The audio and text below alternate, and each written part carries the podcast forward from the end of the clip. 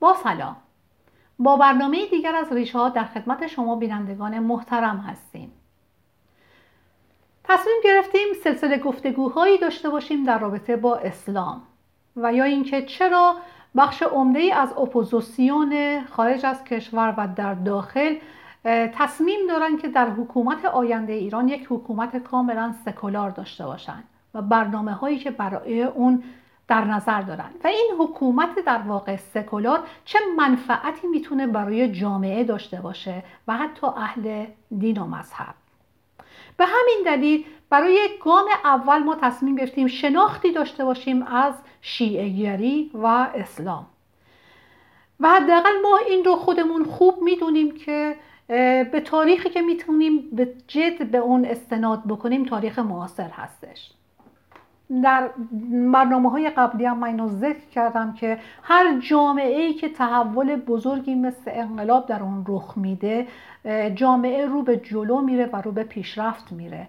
ولی در ایران این اتفاق نیفتاد. یعنی در واقع بعد از انقلاب مشروطه و انقلاب 57 ما الان صاحب یک حکومتی هستیم که 41 سال هستش که داره جنایت می‌کنه و مردم رو داره می‌کشه و کاری کرده که نگاه تمام دنیا نسبت به ایران یک نگاه خیلی بد و غیر قابل تحمل است برای تک تک ما ایرانی ها به همین دلیل ما بران, هستیم که ببینیم که این جامعه که در واقع این حکومتی که در واقع مدعی هستش که یک حکومت مذهبی و یک حکومت دینی شیعه دوازده امامی هست از کجا نشأت گرفته و تفکر و این ریشه و چگونگی شکلگیری در واقع این حکومت از کجا بوده و از کجا شروع شده؟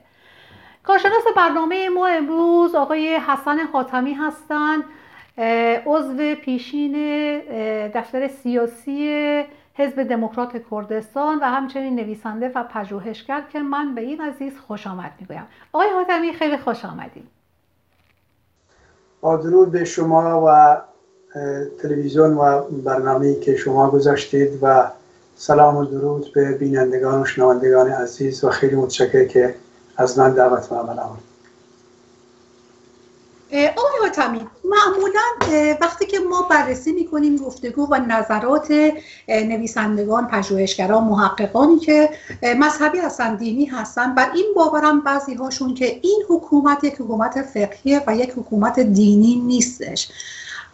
ولی در حالی که خودش همچین ادعایی رو نداره و مدعی هستش که یک حکومت امام زمانی رو داره و بر همین اساس که خودشون مطرح می‌کنن. ولی فقیه در واقع نماینده خداوند و نماینده امام زمان بر روی برای در روی جامعه در روی زمین و در جامعه اسلامی هستش. واقعا ریشه های این باورهای شیعی از کجا شروع میشه در تاریخ ما؟ یک مروری داشته باشیم و بعد بیان برسیم که به اینکه واقعا این حکومت اسلامی که سلطه و قدرت پیدا کرده در تمام جوامع شما الان بیش از یک میلیارد جمعیت در دنیا مسلمان هستن که بخشی از اونها بعد از اهل تسنن شیعه هستن. و می‌خوایم امروز ببینیم که چرا اینها به وجود اومدن از کجا به وجود اومده باورهاشون از کجا ریشه می‌گیره. و بهش بپردازیم تا بتونیم در واقع یک نگاه اجمالی داشته باشیم و ببینیم که اصلا چرا و به چه دلیل اینها تونستن که تا اینجا به قدرت برسن و در دست خودشون داشته باشن قدرت رو بفرمایید. بعد از اینکه اون حکومت اسلامی که با حضرت محمد بود در مکه و بعدا بعد از فوت اون بعد از 23 سال پیامبری در جایی که جانشینانش یا ادامه دهندگان راهش بر حال همه بر حال معتقدون معتقدان می‌دانند که چهار نفر بودن که بهشون خلفای راشدین میگن. ابوبکر عمر عثمان علی.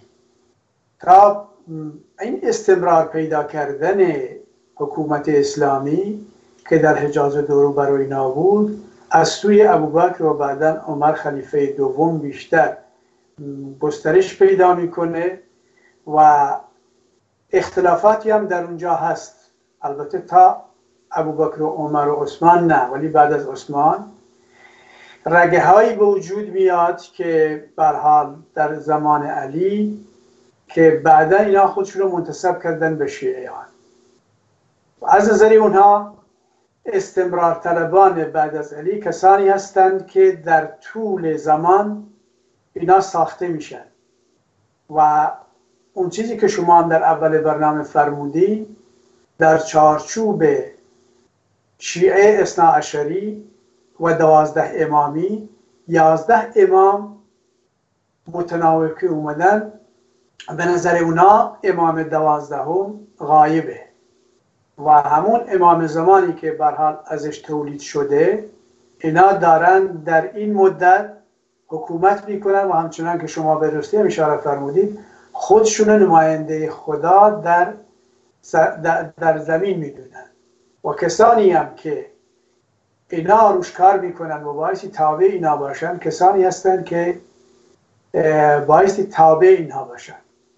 خب به صورت یکی از بزرگی که می‌گفت وقتی تو یک دینی رو تولید می‌کنی دو جنبه پیدا می‌کنه. یکی براش تبلیغ می‌کنی دوم ازش دفاع می‌کنی. وقتی اینا رو شیعه رو تولید کردن بعد گسترش پیدا کردن اون چه به ما برمیگرده مخصوصا در ایران از سال دویست هجری که امام موسی میاد بره به امام رضا می‌خواد بره به خراسان و به مشهد در راه به قوم که می‌رسه در اونجا مدرسه های دینی رو دایر می‌کنه به عنوان زمینه تبلیغ. و وقتی اون میره اونجا بعد از اون معصومه یا حضرت معصومه به قول اونا که میاد در اونجا بعد از یک سال فوت می‌کنه و در اونجا دفن میشه. و یک امامزاده بزرگی در اونجا شاد ساخته میشه و امامان متفاوتی در اونجا دفن میشن و مرقد بزرگی براش درست میشه و اونها و تقدس پیدا می‌کنه. و بعدا هم امام رضا در مشهد همچنین. پس در نتیجه در ایران ما دو مرکز شیعیان دایر میشه یکی در مشهد و دیگری در قوم. ولی قبلا اون جایی که زادگاه پیغمبره اون جایی که شیعه ازش می‌داد اون جنگ هایی که بعدا علی بن ابی طالب و بعد از اون امام حسین اینا انجام میدن همش در عراق کنونیه یا حجاز اون زمان بهش میدن در نتیجه یک مکتبی هم قبلا که در اونجا به وجود اومد مکتب نجف بهش میگن و بعدا در تکامل شیعه ما دو تا مکتب داشتیم یکی مکتب قوم و دیگری مکتب نجف که اینا با هم دیگه متفاوتن و در تکامل خودشون اون چیزی که از مکتب قوم بیرون میاد. ولایت فقیه امروزی یا ولایت, فقیه ولایت مطلقه فقیه به طور دقیقتر. و اون چه در مکتب نجف وجود میاد یک نوع مرجعیت شیعه است که در اونجا ولایت رو به خود مردم میده. یعنی انتخاب مردم رو احترام می‌ذاره بهش. و این اختلافات هزار ساله بوده و الان هم هست. در نتیجه این مسئله از نظر تئوری و عمل کرده های اون زمان. ولی از سال 1501 به این ور که حکومت صفویه برای اولین بار شیعه رو در ایران رسمی اعلام کرد میشه گفت حدود 460 سال تا رسیدن به جمهوری اسلامی این مسئله دوام پیدا می‌کنه و شریک دوم به اصلاح حاکمیت میشه یا سلطه میشه. که از صفویان آغاز میشه که 220 سال ادامه پیدا می‌کنه. و این درست کردن شیعه رسمی اصنا اشری در اونجا بایستی گسترش پیدا بکنه. و با گسترش صفویان گسترش پیدا می‌کنه. همچنان که ارز کردم قدرت دوم میشه و جامعه یا به قول خودشون مردم که بعدا البته اسم مردم بهش گذاشته شد در اختیار اونها قرار می‌گیره. یعنی تمام امورات غیر از حکومت و سلطنت در اختیار شیعه است که به اسمهای مختلف شیخ بهش میگن فقیه بهش میگن متکلمین بهش میگن سادات بهشون میگن. اسمهای متفاوتی دارن تا بعدا رسیده به روحانیت. پس در نتیجه در اون 220 سال که شیعه خیلی گسترش پیدا می‌کنه در ایران با آمدن بعدا افشاریه و زندیه تا حدودی اینا ضعیف میشن به عراق امروزی میرن و بعدا در زمان قاجاریه که دوباره به عرصه بیشتر وارد میشن اون زمان دیگه یک اصولیتی دیگری هم پیدا می‌کنن. اون اصولیت یا به شکلیه که اینا از این به بعد می‌خوان از نظر اقتصادی مستقل بشن. و از وجوهات شرعی خودشون استفاده بکنن این وجوهات شرعی که اینا می‌گیرن برای خودشون از نظر اقتصادی نوعی دولت به حساب میان حتی در تاریخ هست که آیت الله شفتی در اصفهان خودش یه قدرتی بوده که حاکمیت مجبور بوده بهش تمکین بکنه. در نتیجه در این مدت یک مسائل دیگری هم وجود میاد چون در اروپا این پیشرفت مدرنیزم که یواش یواش داره دنیا ازش با خبر میشه در زمان مخصوصا ناصر دیشا این مسائل بیشتر بست پیدا می‌کنه تا به جایی می‌رسیم که برای اولین بار در سال 1270 روحانی یکی از روحانیون که مار نجف هم بود در نجف هم بوده به عنوان مرزای شیرازی که فتوا صادر می‌کنه برای قرارداد بود اون زمان نشون داده میشه که قدرت روحانیت از شاه بیشتره حداقل در این مقطع و در این مورد مشخص. چون به جای می‌رسه که در خود حرمسرا خود یکی از بزرگترین به اصلاح زنان ناصر شاه آماده نیست که قلیون رو که تنباکو بارش هست درست بکنه و برای ناصر شاه بره و تقریبا اونو حرام می‌دونن. از اون زمان به بعد شاه عقب نشینی می‌کنه و ده سال به بعد ما وارد جریانی میشیم که بهش انقلاب مشروطه میگن و اون زمانه که مسئله بیشتر می‌تونه شکافته بشه و جناحبندی ها در اون زمان درست میشه. بله. سپاس آقای حاتمی. قبل از اینکه اصلا بیایم بررسی بکنیم بعد از دوران مشروطیت چه اتفاقهایی در جامعه ایران افتاد می‌خوام که از شما یه خواهش که ازتون دارم اینه که یک توضیحی بفرمایید در رابطه با اینکه یک سری اختلافات دیدگاهی وجود داده در بین شیعه های به خصوص اصناعشری و اهل سنت. این اختلافات نه اختلافایی که ریشه ای و حالا به درست جنگ های خیلی زیادی بود و کشتارهای خیلی زیادی بوده. ولی من می‌خوام اینو بگم که از اونجایی که خب خود کل شیعه ها به این اعتقاد دارن که خود حضرت علی از جانب خداوند و خود حضرت محمد اون رو به جانشینی خودش انتخاب کرده. در که خود حضرت علی هیچ هیچ در هیچ کجا همچین ادعایی رو نداشته. در کتاب نهج البلاغه خودش هم همینطور. و اسناد و مدارکی هم که حتی ارائه داده میشه بابت اینکه در شیعه به حق بعد از حضرت محمد حضرت علی میبایستی جانشین می‌شده. در واقع نیست یه همچین چیزی نیست. ولی وقتی که ما پژوهش می‌کنیم و میایم به حال کتاب ها ها و مدارک های خیلی زیادی رو ما وقتی میایم نگاه می‌کنیم و می‌خونیم می‌بینیم که برای مثال مثلا دکتر شریعتی تو کتاب امت و امامت خودش میاد بر حق بودن علی رو در اونجا به نوعی مطرح می‌کنه که میگه امام علی نه اینکه حضرت محمد اینو به صورت مستقیم اومده باشه انتخاب کرده باشه نه. از اونجایی که علی یک فردی بسیار برجسته و والایی بوده و به خداوند بسیار نزدیکتر بوده و احادیث و گفتگوها و داستان سراهایی در رابطه با نزدیک بودن خداوند و حتی مهمانی هایی که در معراج می‌گفتن حضرت محمد که می‌رفته علی رو اونجا می‌دیده و اینها باورهای و چیزهایی هستش که در واقع جامعه اهل تشیع بهش باور دارن هستش وجود داره و بهش استناد می‌کنن. وقتی که همه اینها رو میاد مطرح می‌کنه در واقع می‌خواد اولویتی و یک ارجعیتی به حضرت علی بده که بگه که بعد از محمد میبایستی حضرت علی جانشین می‌شد. ولی آیا این ارجعیت و اولویتی که وجود داشته برای حضرت علی که قائل بودن اینها یعنی به صورت وراستی نبوده؟ چرا؟ خب هیچ در هیچ کجا صحبت نشده که پدر حضرت علی که به حال چون با هم پسرمو بودن به حال. اینها از اون نسل به ارث برده این این برجسته بودن خودشو و که اینو بخواد در واقع به ارث بده به فرزندان خودش که همچنان داشته ادامه پیدا می‌کرده. نمی‌خوام در این رابطه زیاد بشکافیمش ولی من می‌خوام به این مسئله بپردازیم که اهل تسنن حضرت علی رو قبول داشتن و احترام خاصی هم براش قائل هستن. خلیفه چهارم مسلمین هم می‌دونن. این انتخاب انتخابی بودش که از جانب خود مردم بوده.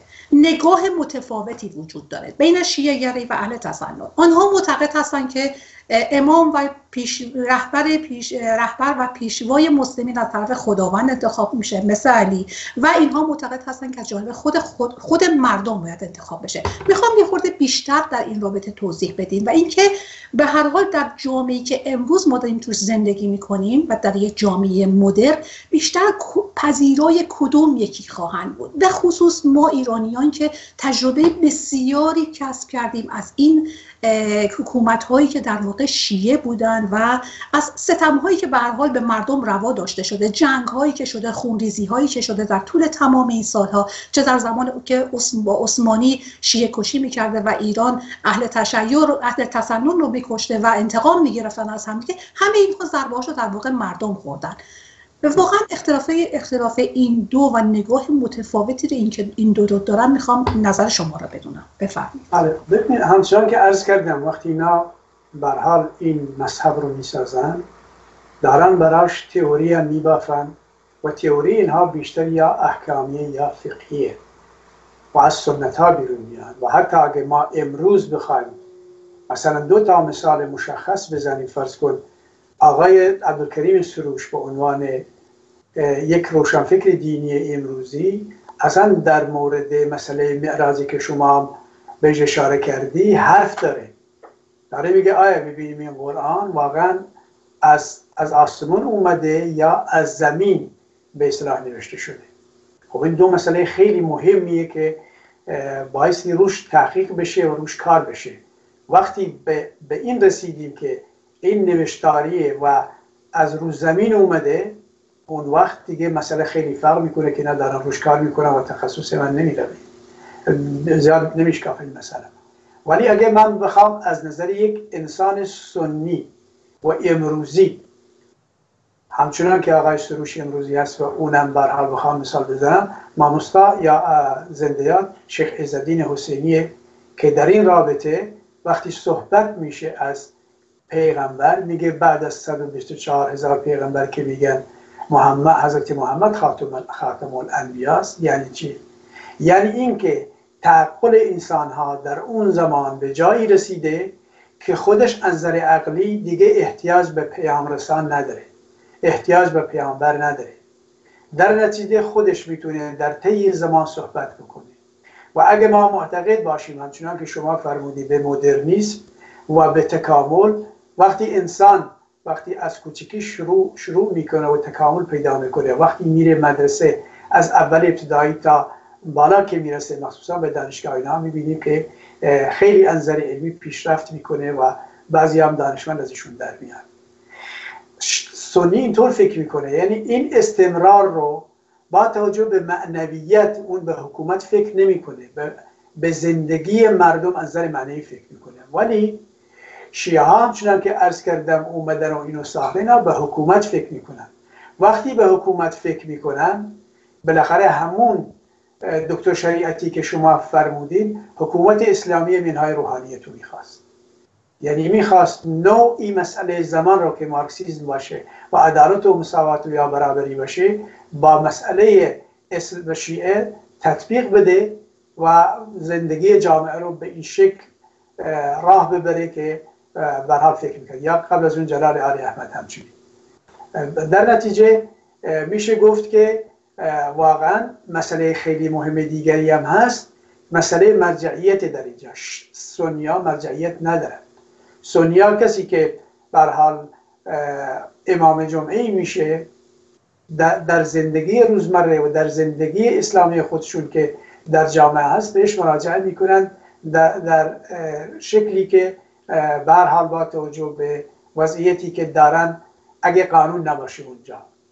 ولی اونا بیشتر قانون رو میپسندند که بهش باش زندگی بکنن. ولی مسائل شریعه که گناه مربوطه بر حال بهش مراجعه می‌کنن. منتها در شیعگری اینجوری نیست. در شیعگری حکومت رو اینا از کردم از اون زمان که شریک بودن و قبلا هم که حکومت هایی که خودشون ساخته بودن میگن بعد از پیغمبر استمرار پیدا می‌کنه و به وسیله امامان شیعه هم استمرار پیدا می‌کنه.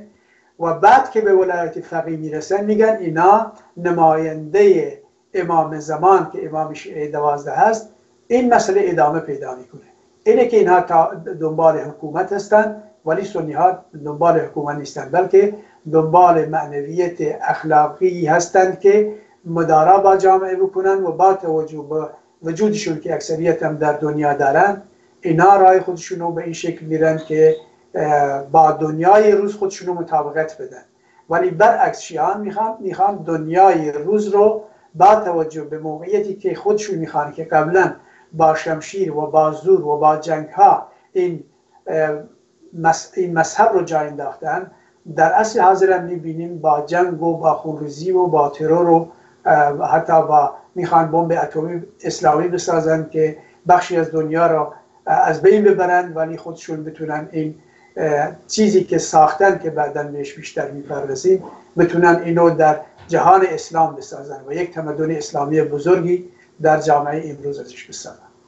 بله به اینجا رسیدیم که در دوران مشروط به دوران مشروطه ما رسیدیم و اینکه ها بعد از اون تونستن یه سری موفقیت هایی رو به دست بیارن که بتونن در واقع تاثیر بذارن بر روند انقلاب مشروطه. چرا اینقدر تونستن روحانیون مؤثر واقع بشن در جامعه؟ چرا زمانی که پادشاهان ما می‌خواستن که به هر حال به نوعی جامعه رو سوق بدن به سمت مدرنیسم و که بر اساس گفتگوهایی که قبلا ما با هم داشتیم بر اساس اون اتفاقهایی که در زمان به خصوص ناصرالدین شاه به وجود اومد و این رفتن دانشجویان دانشجویان ما به خارج از کشور و به قول اون زمان فرنگ که می‌رفتن میومدن و تاثیراتی که در واقع از جامعه غربی گرفته بودن می‌خواستن که جامعه رو سوق بدن به سمت یک جامعه مدرن. یعنی با به هر حال انتشار روزنامه و آگاهی دادن و کشف هجاب بعدها به وجود اومد و به نوعی دادگستری و اصلا نحوه اداره کردن جامعه رو داشتن تغییر می‌دادن. ولی نتونستن موفق باشن. عدم این موفقیت رو شما در چه می‌بینید؟ قبل از هر چیز همون چیزی که ارز کردم.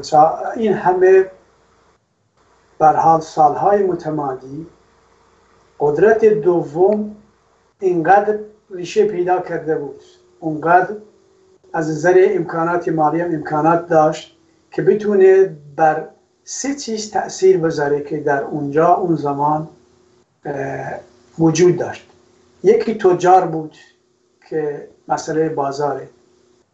یکیش هم مسئله روشنفکرانی بودن که همچنان که خودتون فرموده مخصوصا از زمان به اصطلاح ناصر دیشا بیشتر رشد پیدا کردن.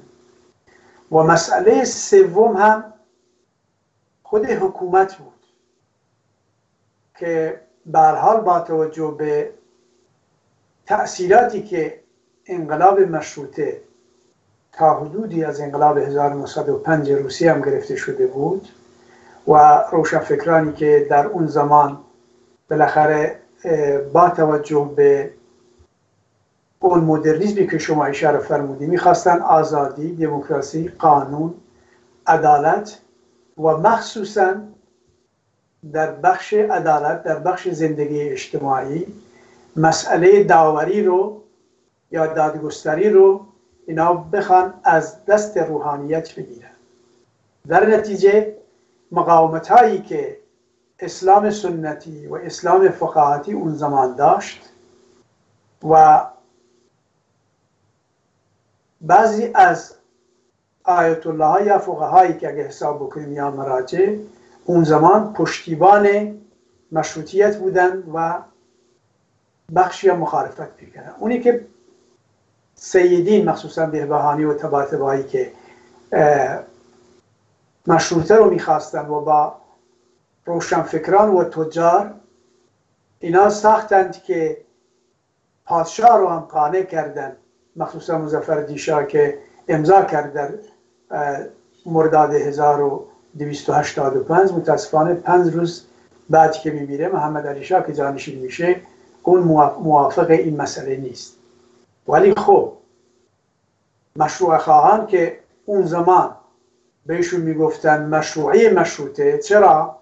چون فکر می‌کردن یا می‌گفتند که به اصطلاح کسی که مثل شیخ فضل الله که در رأس اینها بود می‌گفت این حکومت آینده که درست بشه بایستی اسمش مشروعه مشروطه بشه و هر قانونی که در اونجا تصویب بشه این قانون بایستی شش فقیه به اصطلاح جامع و شرایط که به نسبت مذهبش اینها تخصص دارن بایستی نظارت بکنن بر این قوانین. در نتیجه این دو طیف که با هم دیگه در جامعه با هم دیگه رقابت داشتن یا به هر حال می جنگیدن البته خشونت فیزیکی نبود ولی به حال نظر فکری بود مجبور بودند که چون مقاومت زیادی و مردم اون زمان بی سواد بودن متاسفانه دانش دنیای مدرن و, و کشش گنجایش مشروطه رو نداشتن. در نتیجه بایشون کنار اومدن که 60 20 نفر از علمای به اصطلاح جامعه و شرایط رو که اونها می‌گفتن اون زمان از, از نجف تایید بشه که 6 نفر از اینها رو در نظارت کردن بر قانون اساسی که بند اولش مشروط کردن شاه به نفع مردم به نفع مدرنیسم به نفع دموکراسی در حالت اون زمان خودش. اینا در این متمم گنجانده شده بود که اینا نظارت بکنن با توجه به اون خواستی که مردم بیشتر دارن تا بتونن مسئله پا بگیر ولی در ادامه مشروطه خیلی نگذشت که یک سال خورده بعد مجلس به توپ بسته شد. بعد محمد علی شاه کودتا کرد به کمک خوف روسی. و استبداد صغیر به وجود اومد و متاسفانه بازم دیگه ما افتادیم تو فاز درگیری و فاز جنگ. ولی در مرحله دوم که کسانی که مشروط خواهانی که مخصوصا سترخان و باقرخان در آذربایجان در, در با بختیاری ها و در شمال همه اومدن فتح تهران در سال 1287 انجام دادن. و مشروط خواهان پیروز شدن. شیخ فضل الله نوری به وسیله حکمی که مشروطه داد و آقای ابراهیم زنجانی در توبخانه تهران به دار ریختن که یکی از مسائل علم حکومت اسلامی یا جمهوری اسلامی هم هست. در نتیجه اون مقاومتی که انجام دادن و بعدا که سلسله عوض شد و پهلوی اومد اونم با کودتا 1299 اگه فکر اونو از اول با توجه به اینکه در همسایه ما بعد از امپراتوری فروپاشی امپراتوری عثمانی در همسایگی ما که بایستی یادمون نره اونا هم حدود تا زمانی که امپراتوریشون برحال در جنگ جهان جنگ جهانی اول به این شکل در اومد. اونا هم حدود 500 سال تمام به اصطلاح در اونجا اقتدا کردن به سلطان های عثمانی. ولی وقتی مدرنیسم در اونجا آمد به وسیله اتاتورک و رضا شاه می‌خواست به شکلی بدیل اون رو در ایران اجرا بکنه مجبور یعنی جمهوری رو می‌خواست. ولی چون روحانیت قدرت داشتن اجازه ندادن جمهوری مستقر بشه و باز هم در این دوره ما می‌بینیم کسی مثل سید حسن مدرس و حسن اصفهانی و اینها با مطرح کردن دیانت دیانت ما این سیاست ما یا سیاست ما این دیانت ماست مجبور بودن عقب نشینی بکنه. ولی خب با توجه به اینکه اینا اقلیت بودن در در مجلس دوم مجلس پنجم باشون صحبت کردن مخصوصا آقای داورت که از اسناد امروز برمیاد. مدرس رو خانه کردن به تعویز پادشاهی نه جمهوری ولی این مقاومت اگه زمان 16 سال مخصوصا بعد از سلطنت رسیدن رضا رو که اون با روحانیت نوع دیگه ای برخورد کرد و میشه گفت اگر ما در تاریخ ایران بگیم یک نقطه خیلی روشنی وجود داره برای پیشرفت مدرنیسم و سنتگرایی و اون مشروعه میشه اون 16 سال رو سال مخصوصا 15 سال و سال 1305 تا 1320 بتونیم مثال بزنیم که اون اصلاحاتی در اونجا شد مدرنیزمی که پیش اومد و به حد اقل رساندن هم روحانیون اون زمان که بهشون می‌گفتن و هم طلبه هایی که در قوم داشتن. و یادمون نره که از سال 1301 بایستی آماژه اشاره بکنیم که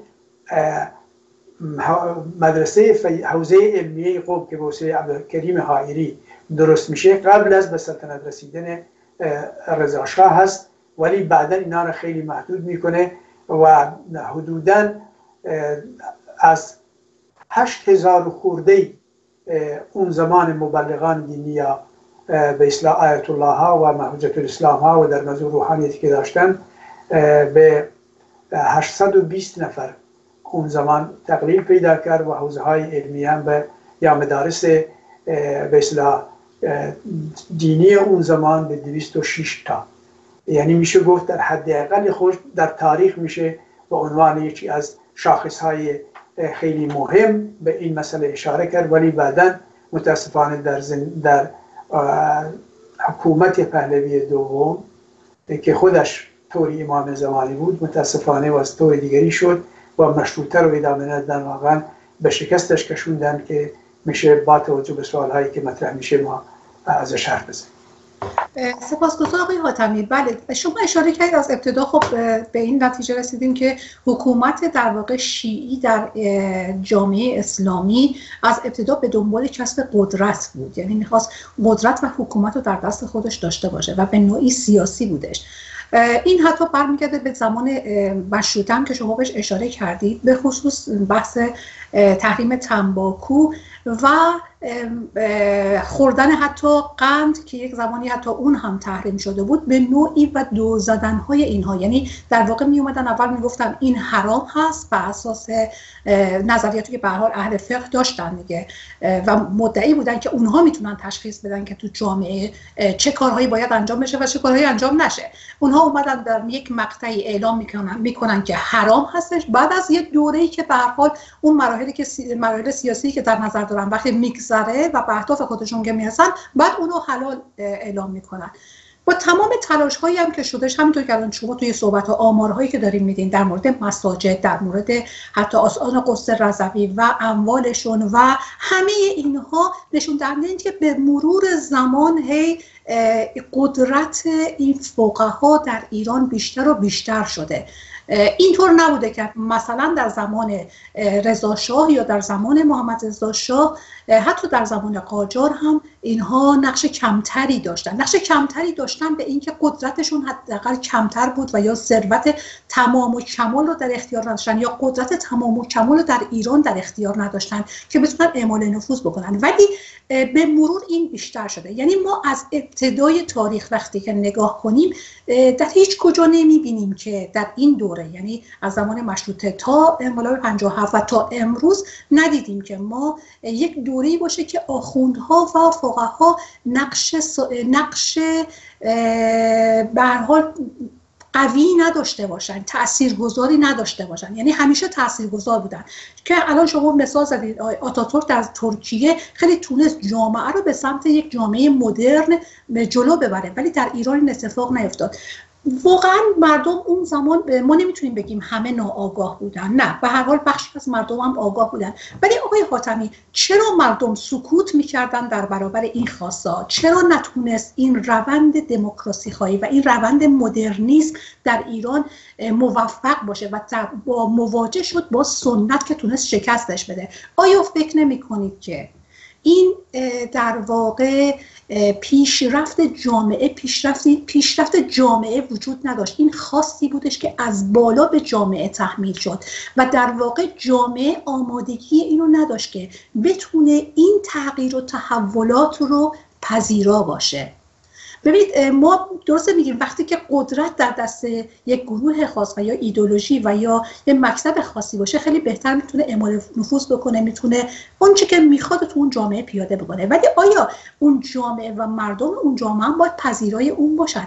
واقعا مردم در اون زمان پذیرای این به سمت مدرنیسم رفتن رو و تفکر باز رو و اینکه ما می‌تونیم فکر بکنیم و چرا اجازه بدیم که رهبران مذهبی به جای ما فکر کنن و تصمیم بگیرن و نداشته. چرا یه همچین اتفاقی افتاد؟ چرا سکوت داشت؟ چرا انقدر سکوت بوده در اون زمان؟ بله چون چون به خاطر اینکه اون خواسته هایی که یا اون مسائلی که می‌شد باش زندگی کرد در قرن بیستم. در ایران متاسفانه در زمان پهلوی ها به اون شکلی که می بایستی در قانون اساسی مشروطه اومده بود اجرا نشد.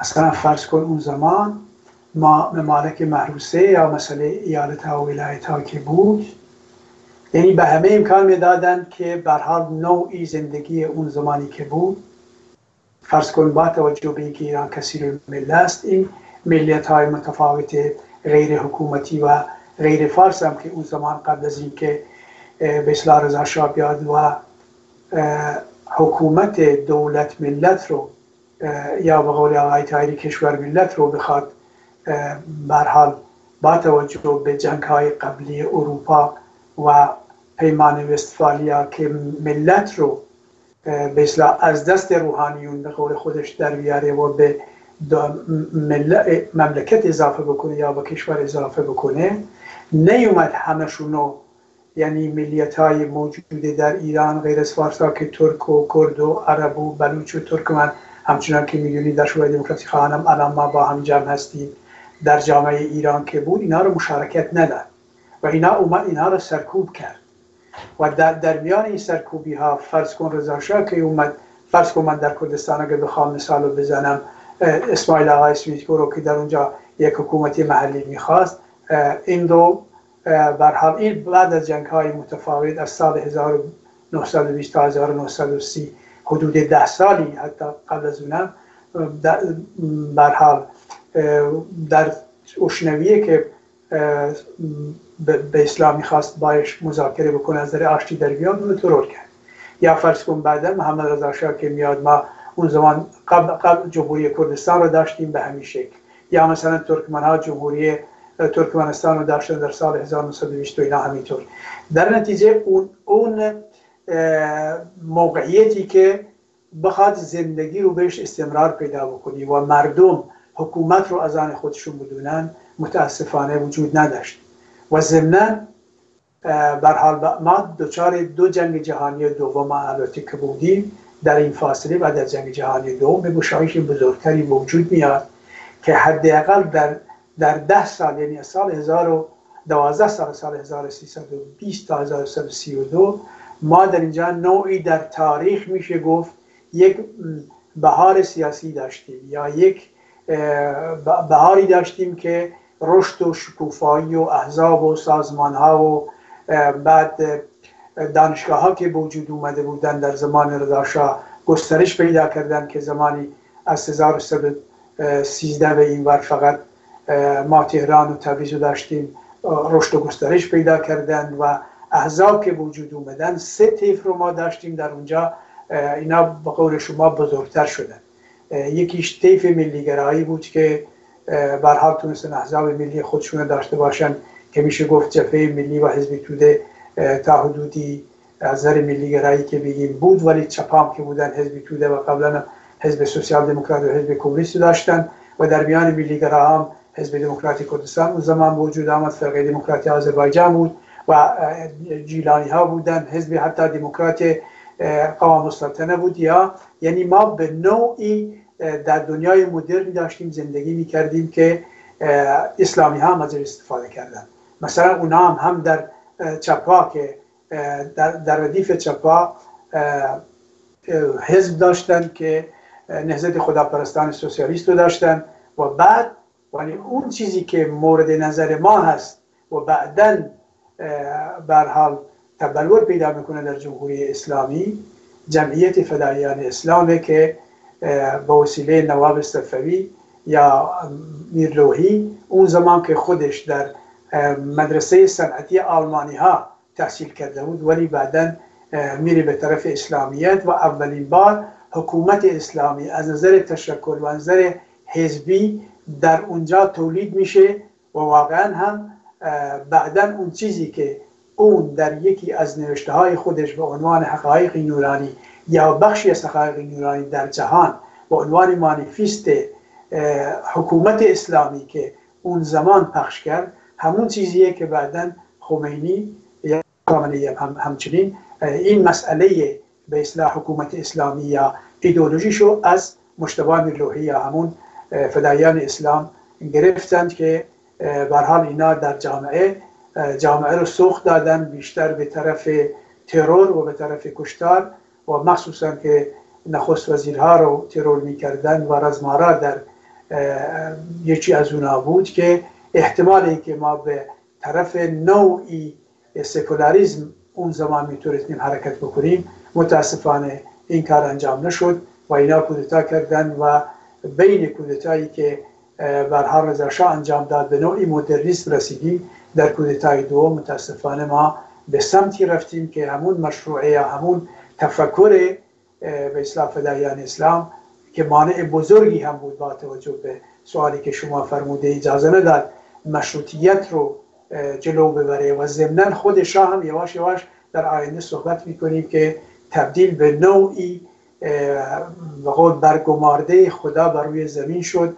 و اجازه نداد اون واقعیتی که بایستی جامعه احتیاج داره بتونه اجرا بکنه واقعیتا واقعا مانع بزرگی شد و این دستاورد بزرگی بود برای روحانیت که خودشون از طرف اجازه نمی‌دادن خود و طرفی هم شاه نمی‌خواست اون چیزهایی رو که در زمان مشروطه و بعدا در دنیا جاری بود از نظر تکامل و نظر مدرنیسم انجام بده. در نتیجه این مسئله با هم دیگه به طوری هم دیگر رو به اصطلاح اینا ساختند که اجازه داده نشد یا اراده این وجود نیومد که مدرنیسم بتونه مشروعیت رو اینقدر ضعیف بکنه و مردم رو اینقدر آگاه بکنه که بتونه این مسئله که رضا انجام داده بود در پهلوی دوم بتونه استقرار پیدا بکنه متاسفانه سپاس آقای حاتمی. واقعا وقتی که تاریخ رو که بررسی می‌کنیم انقدر مشکلات عدیده وجود داره که ریشه در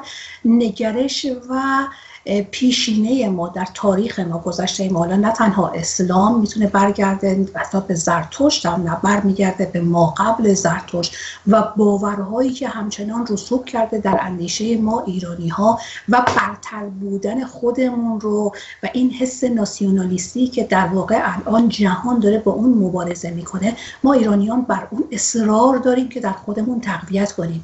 یه نمونه هم که الان شما مثال زدید برای اینکه خب در زمان مثلا رضا شاه یا پادشاهان ما که معتقد بودن که از جانب خداوند در واقع انتخاب شدن. برمیگرده به همون باور فره ایزدی که می‌گفتن که معتقد بودن که زمانی که خداوند به یک نفره ایزدی در یک فرد باشه اون به قدرت می‌رسه رهبر جامعه میشه و سلطه و قدرت رو در دست داره و زمانی که این از قدرت برکنار میشه در واقع فره ایزدی هست که از اون دور میشه. یعنی اون محاسن درست و خوبی که می‌تونسته در یک فرد جمع بشه که تبدیل به یک رهبر بشه از بین میره اون ارتباط با در واقع متافیزیک و ماورا طبیعی که بین اون فرد و قدرت ماور طبیعی بوده قطع میشه به نوعی و این فرد یک فرد زمینی میشه خبیس میشه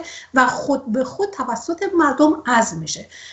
گفتگوهای زیادی هم بود در سالهای تقریبا فکر می‌کنم 15 سال پیش یا 17 18 سال پیش بودش که در جامعه در اکادمیک در دانشگاه ها و در کلاس های اکادمیک که بحث و گفتگو بودش که واقعا ایران یک اسلام ایرانی داره یا ایران اسلامی داره. یعنی در واقع می‌خواستن اینو بگن که واقعا اسلامی که و تشیعی که امروزه به وجود اومده متأثر از افکار ایرانی هستش یا اینکه نه همون اسلام نابی هستش که مدعی هستن اینها. که به حال این شواهد نشون میده که چنین نیست. یعنی در واقع ما متاثر هستیم. یعنی شیعه متاثر هست در واقع از افکار تاریخی و گذشته همه ما ایرانیان که برمیگردن که گفتم برمیگرده به ما قبل زرتوش ولی من اینو می‌خوام بگم که ابتدا خب درسته وقتی که مثلا رضا وقتی که میاد میره اون جامعه ترک رو می‌بینه و نوع مملکت داری و حکومت آتاتورک رو می‌بینه و همون رو می‌خواد بیاد در واقع کپی بکنه واقعا به این قضیه نگاه نمی‌کنه که در ایران یک جامعه ای داره متفاوت با جامعه ترکیه یا متفاوت با افغانستان و عراق و دیگر کشورهای همسایه خودش. یک جامعه و بافت اجتماعیش در واقع بسیار متفاوت هست. و ایران متشکل از جامعه ای هستش که با فرهنگ های مجزا فرهنگ های مجزا زبان های مجزا پیشینه و تاریخ مجزا که همه اینها در یک قالب ایران بشه به نام ایران همه جمع شدن و دارن با هم که زندگی می‌کنن.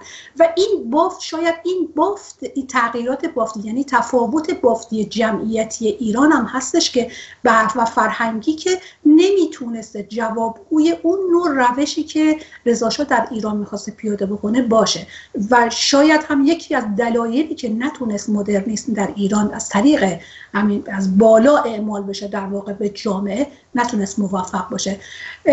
آقای حاتمی وقتی که تمام این صحبت رو می‌کنیم همونجور که من در ابتدا هم که خدمت بینندگان محترم عرض کردم در واقع ما همونطور که توی شورای دموکراسی خواهان هم هست به عنوان اپوزیسیون و اتحادی که از تمام احزاب و تشکلها وجود داره در اون اصرار بر یک حکومت سکولار دارن. این نگاه سکولار بودن به یک حکومت اینه که در واقع هم می‌تونه نجاتی باشه برای یک مذهب دین بخواد بگیم حالا بیشتر دین و هم می‌تونه نجاتی باشه برای خود جامعه مردم که به نوعی درگیر این هستن. که همینطور که تو صحبت ها اومد از انقلاب مشروطه تا الان ما همچنین این تأثیر و در واقع تسلطی که روحانیون بر این جامعه داشتن و اجازه ندادن که جامعه به سمت به پیش بره و بتونه با مسائل و مشکلات و با دنیا و به روز باشه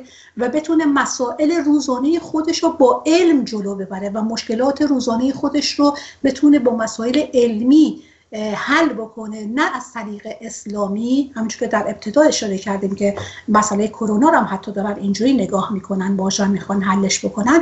همه اینها برگرفته از همین ها هستش. یعنی حتی می‌تونیم بگیم خود حکومت ها بخشی خود از خود حکومت ها هم مقصر بودن در این قضایی که سعی می‌کردن که کپی برداری بکنن و هر هیچ وقت نخواستن که قدمی به پیش بگذارن. ما در خیلی از مجامع سیاسی هم داریم می‌بینیم میان مقایسه ای می‌کنن زمان جمهوری اسلامی رو با زمان ما قبلش و همونجور که هم تو آمارهایی که شما ارائه دادید برای پیشرفت این شیعهگری و در واقع نگاه مذهبی شیعه و تسلطش و گسترش این نگاه در واقع توی ایران با افزایش مساجد بوده و اماکن مذهبی بوده و سلطه در تمام نقاط ایران حتی قانون جمهوری اسلامی قانونی هم که برگرفته از خود مذهب هست و گاهن هم جاهایی اجازه میدن خود وکلا اینو تفسیر بکنه و مشکلات عدیده ای هستش که نمی‌خوایم با اون بپردازیم. ولی در کل می‌خوایم بگیم همه این مشکلاتی که برگرفته از همین مذهب هستش و ما داریم می‌بینیم.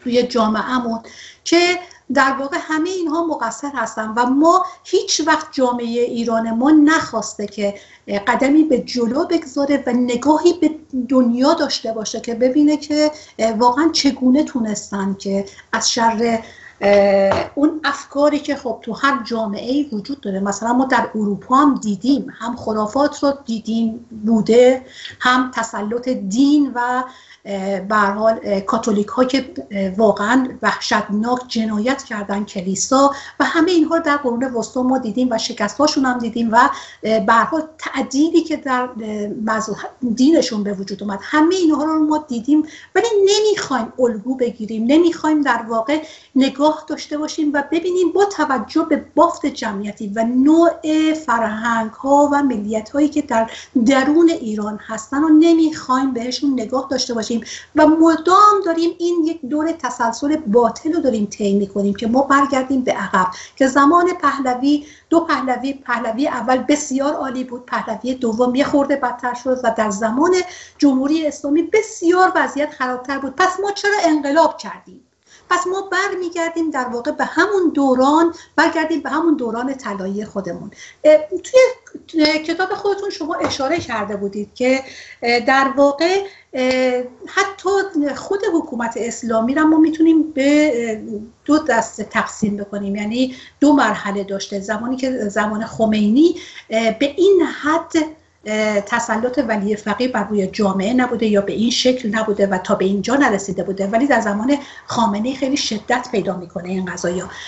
این به اینم ما می‌رسیم. اگر فکر می‌کنم اگر این جلسه ما فرصت نداشته باشیم در جلسه بعدی حتما بهش خواهیم پرداخت که این روند تغییرات اساسی که جمهوری اسلامی از ابتدا شروع کرد و تا الان چه روندی رو طی کرده و چه مسائلی رو داشته. با, با توجه به صحبت که شما فرمودید من اجازه می‌خوام دو سه مسئله رو در حال بحث بکنم که در حال بیشتر بشه روشنگری کرده باشیم.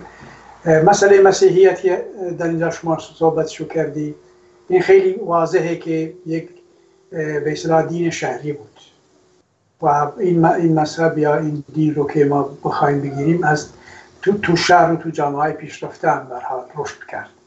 ولی مال اسلام در جامعه قبایل رشد کرد و هیچ وقت شهری نشد. در نتیجه این تا بالا اومد این مسئله رو با خودش داشت.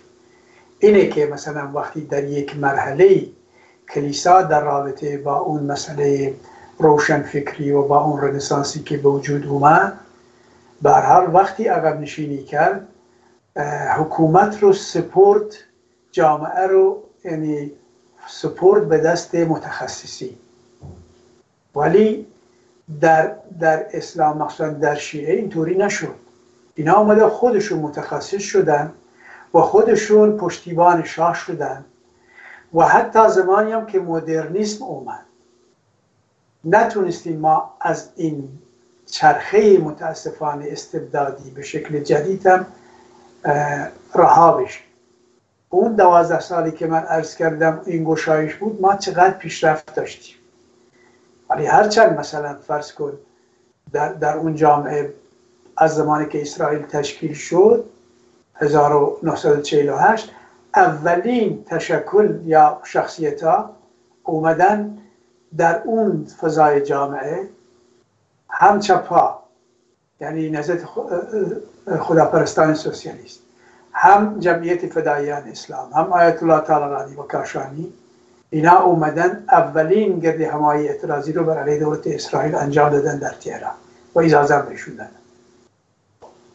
در نتیجه اینا می‌خواستن این مسئله رو همیشه زنده نگه دارن. بعد ما از کودتای 28 مرداد که بگیریم قبل از اون همون دو سه سال اول چقدر بازم رشد پیدا کرد و بعد ما می‌بینیم که خود نواب سفری پشتیبانی می‌کنه در سفر بوده زمانی که کودتا شده. ولی وقتی که اومده میاد از از چیز پشتیبانی می‌کنه از کودتا پشتیبانی می‌کنه بر علیه مصدق و حتی مصدق رو تهدید می‌کنه. و در اون ترورهایی بوده مثلا کسروی که از روشنفکران زمانه بوده که میگه آقا اگه شما جلوی اینها رو نگیرید در جامعه چون قدرت دارن چون مردم رو از برحال مدرنیسم و از اقلانیت گرفتن و بهش سنتگرایی و بهش نوعی فقهگرایی دادن و حاکمیت دوم به دست اینا جلوشون گرفته نشه ما دچار استبداد خیلی سختی خواهیم شد با روی کار آمدن اینها که اینها در نظر دارن. خب اون زمان اون تفکراتی که اون داشته اون زمان که خمینی آیت الله نمود دستور میده اینو ترور بکنن.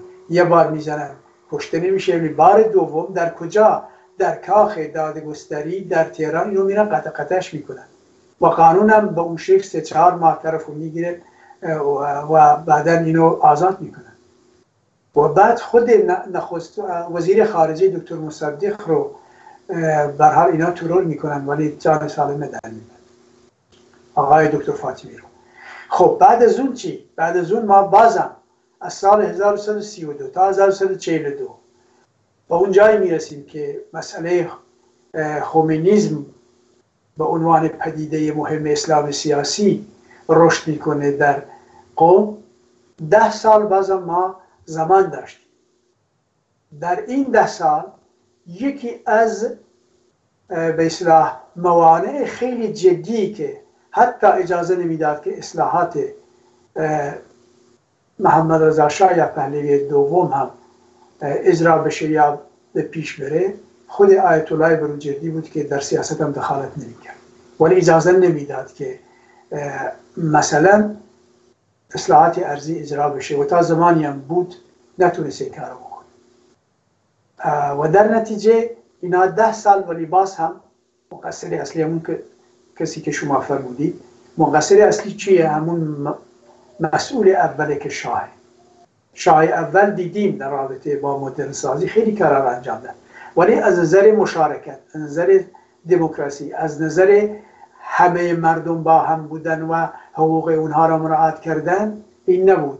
یک, زب... یک زبان یک پرچم یک مملکت بالاخره در همونجوران که شما هم فرمودید در یک جامعه متکثر چند ملیتی امکان نداره. در نتیجه قبل از اینکه زمینه خمینیسم پیدا بشه این مسئله حتی در مدرنیسم که تفکیک قوا بود که مجلسه این بودن تازه اگه ما این مسئله مخصوصا پهلوی دوم را بگیریم شکلی از آمریکا را داشت که مجلس سران در مجلس شورای ملی هم داشت. ولی چی همه کاره بود؟ دربار همه کاره بود خودشان اینی که ما بعدا اگه وقت باشه نمی‌دونم الان وقت هست یا نه بعدا بهش می‌رسیم. اون وقت مطرح می‌کنیم که یا ازش بحث می‌کنیم که قضیه چطوری بود و چرا اینا نتونستن پیشرفت بکنن با توجه به اینکه دنیا به طرف تکامل خیلی بیشتری می‌رفت و با توجه به اینکه البته یک مسئله دیگری هم از نظر سیاسی و نظر جهانی بود باعث از نظر دور نمانه. اینکه بعد از جنگ جهانی دوم مسئله جنگ سرد که پیدا شد این دو قطبی بودن و همسایه بودن ما در یکی از قطبهای جهان بالاخره مسئله مهم می‌شد که این پیشرفتی که می‌خواست انجام بگیره کمتر بهش بها داده شد و بودن قدرت و موندن شاه در قدرت و شاهی که رفته بود از ایران و کودتا اونو برگردون اون برای اونا مسئله اولویت بود. نه مسئله مردم و مسئله معیشت و مسئله کار و مسئله پیشرفت های صنایع خودی. و با توجه به که فرض کن صنعتی 1900 سه ما چاهای نفت را داریم در مسجد سلیمان. تا الان هم هست مردم متاسفانه از آب مشروب سالم برخوردار نیستن. ولی به اسلحه میدن بر علی خودشون به کار می‌برند یا خودشون قیم می‌کنند و بعدم دیدیم در همه رویدادهایی که وجود اومد نتونستن ازش استفاده بکنن در نتیجه اونا مخصر اصلی شاهان هستند و مسئولینی که با اونها بودن در همه ارگان هایی که شاه ساخته بودن در استبداد سلطنتی متاسفانه در شکل مدرنش هم استمرار پیدا کرد و یکی از موانع که روحانیت و فقه و شیعه و سنتگرایی و مثلا مشروعیت بود که مردم رو مشروع خودشون می‌دونستن و معاشای خودشون اونی که در دست حکومت بود احرام های اونم اینها کمک می‌کرد و از طرف دیگه اون استبداد اجازه می‌داد که رشد شکوفایی و حقوق ملی با توجه مخصوصا به اصول سیگان حقوق بشر در جهان اجرا بشه یکی از بزرگترین موانع بود که شخص شاه اول مسئوله و بعد هم که مسئولین دیگه در نتیجه رشد اینها نه تنها گرفته نشد بلکه اجازه بهشون داد که رشد بیشتری پیدا بکنم متاسفانه سپاسگزارم آقای حاتمی عزیز از گفتگویی که داشتیم ما ادامه صحبت هامون رو صد درصد در برنامه بعدی خواهیم داشت و بیشتر امکان داشته باشه یک چیز کوچیک که به این بحث مربوط میشه چون اینها اگه اضافه بکنم ممنون میشم. در در زمانی که مجلس 17 هم در زمان پهلوی دوم بر انتخاباتی برگزار شد در محابات اون زمان حزب دموکرات کردستان گفت به مرحوم صاحب الدین صادق وزیر رأی بدی. رأی دادن ولی کسی رو اومدن نماینده محابل قلم داد کردن. آقای سدسن امامی که امام جمعه تهران بود که محابل رو هم اصلا نمیشناخت.